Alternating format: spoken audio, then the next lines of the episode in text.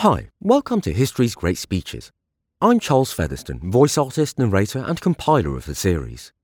Please like or subscribe, and feel free to contact me via Bandcamp, Podbean, Facebook, or Patreon to let me know speeches or time periods you'd like to see covered.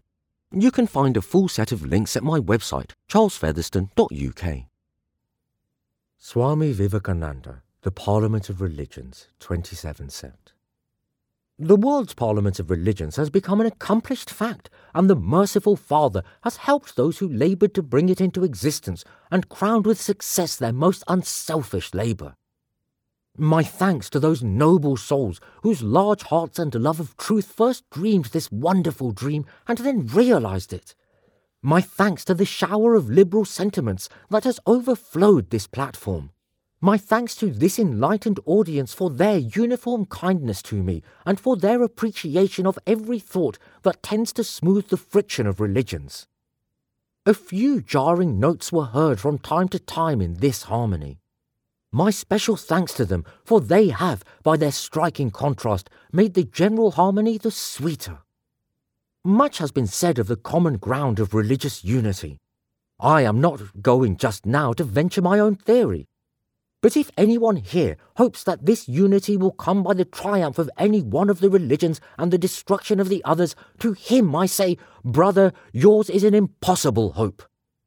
Do I wish that the Christian would become Hindu? God forbid. Do I wish that the Hindu or Buddhist would become Christian? God forbid. The seed is put in the ground, and earth and air and water are placed around it. Does the seed become the earth or the air or the water? No, it becomes a plant. It develops after the law of its own growth, assimilates the air, the earth, and the water, converts them into plant substance, and grows into a plant. Similar is the case with religion. The Christian is not to become a Hindu or a Buddhist, nor a Hindu or a Buddhist to become a Christian. But each must assimilate the spirit of the others, and yet preserve his individuality and grow according to his own law of growth. If the Parliament of Religions has shown anything to the world, it is this. It has proved to the world that holiness, purity, and charity are not the exclusive possessions of any church in the world, and that every system has produced men and women of the most exalted character.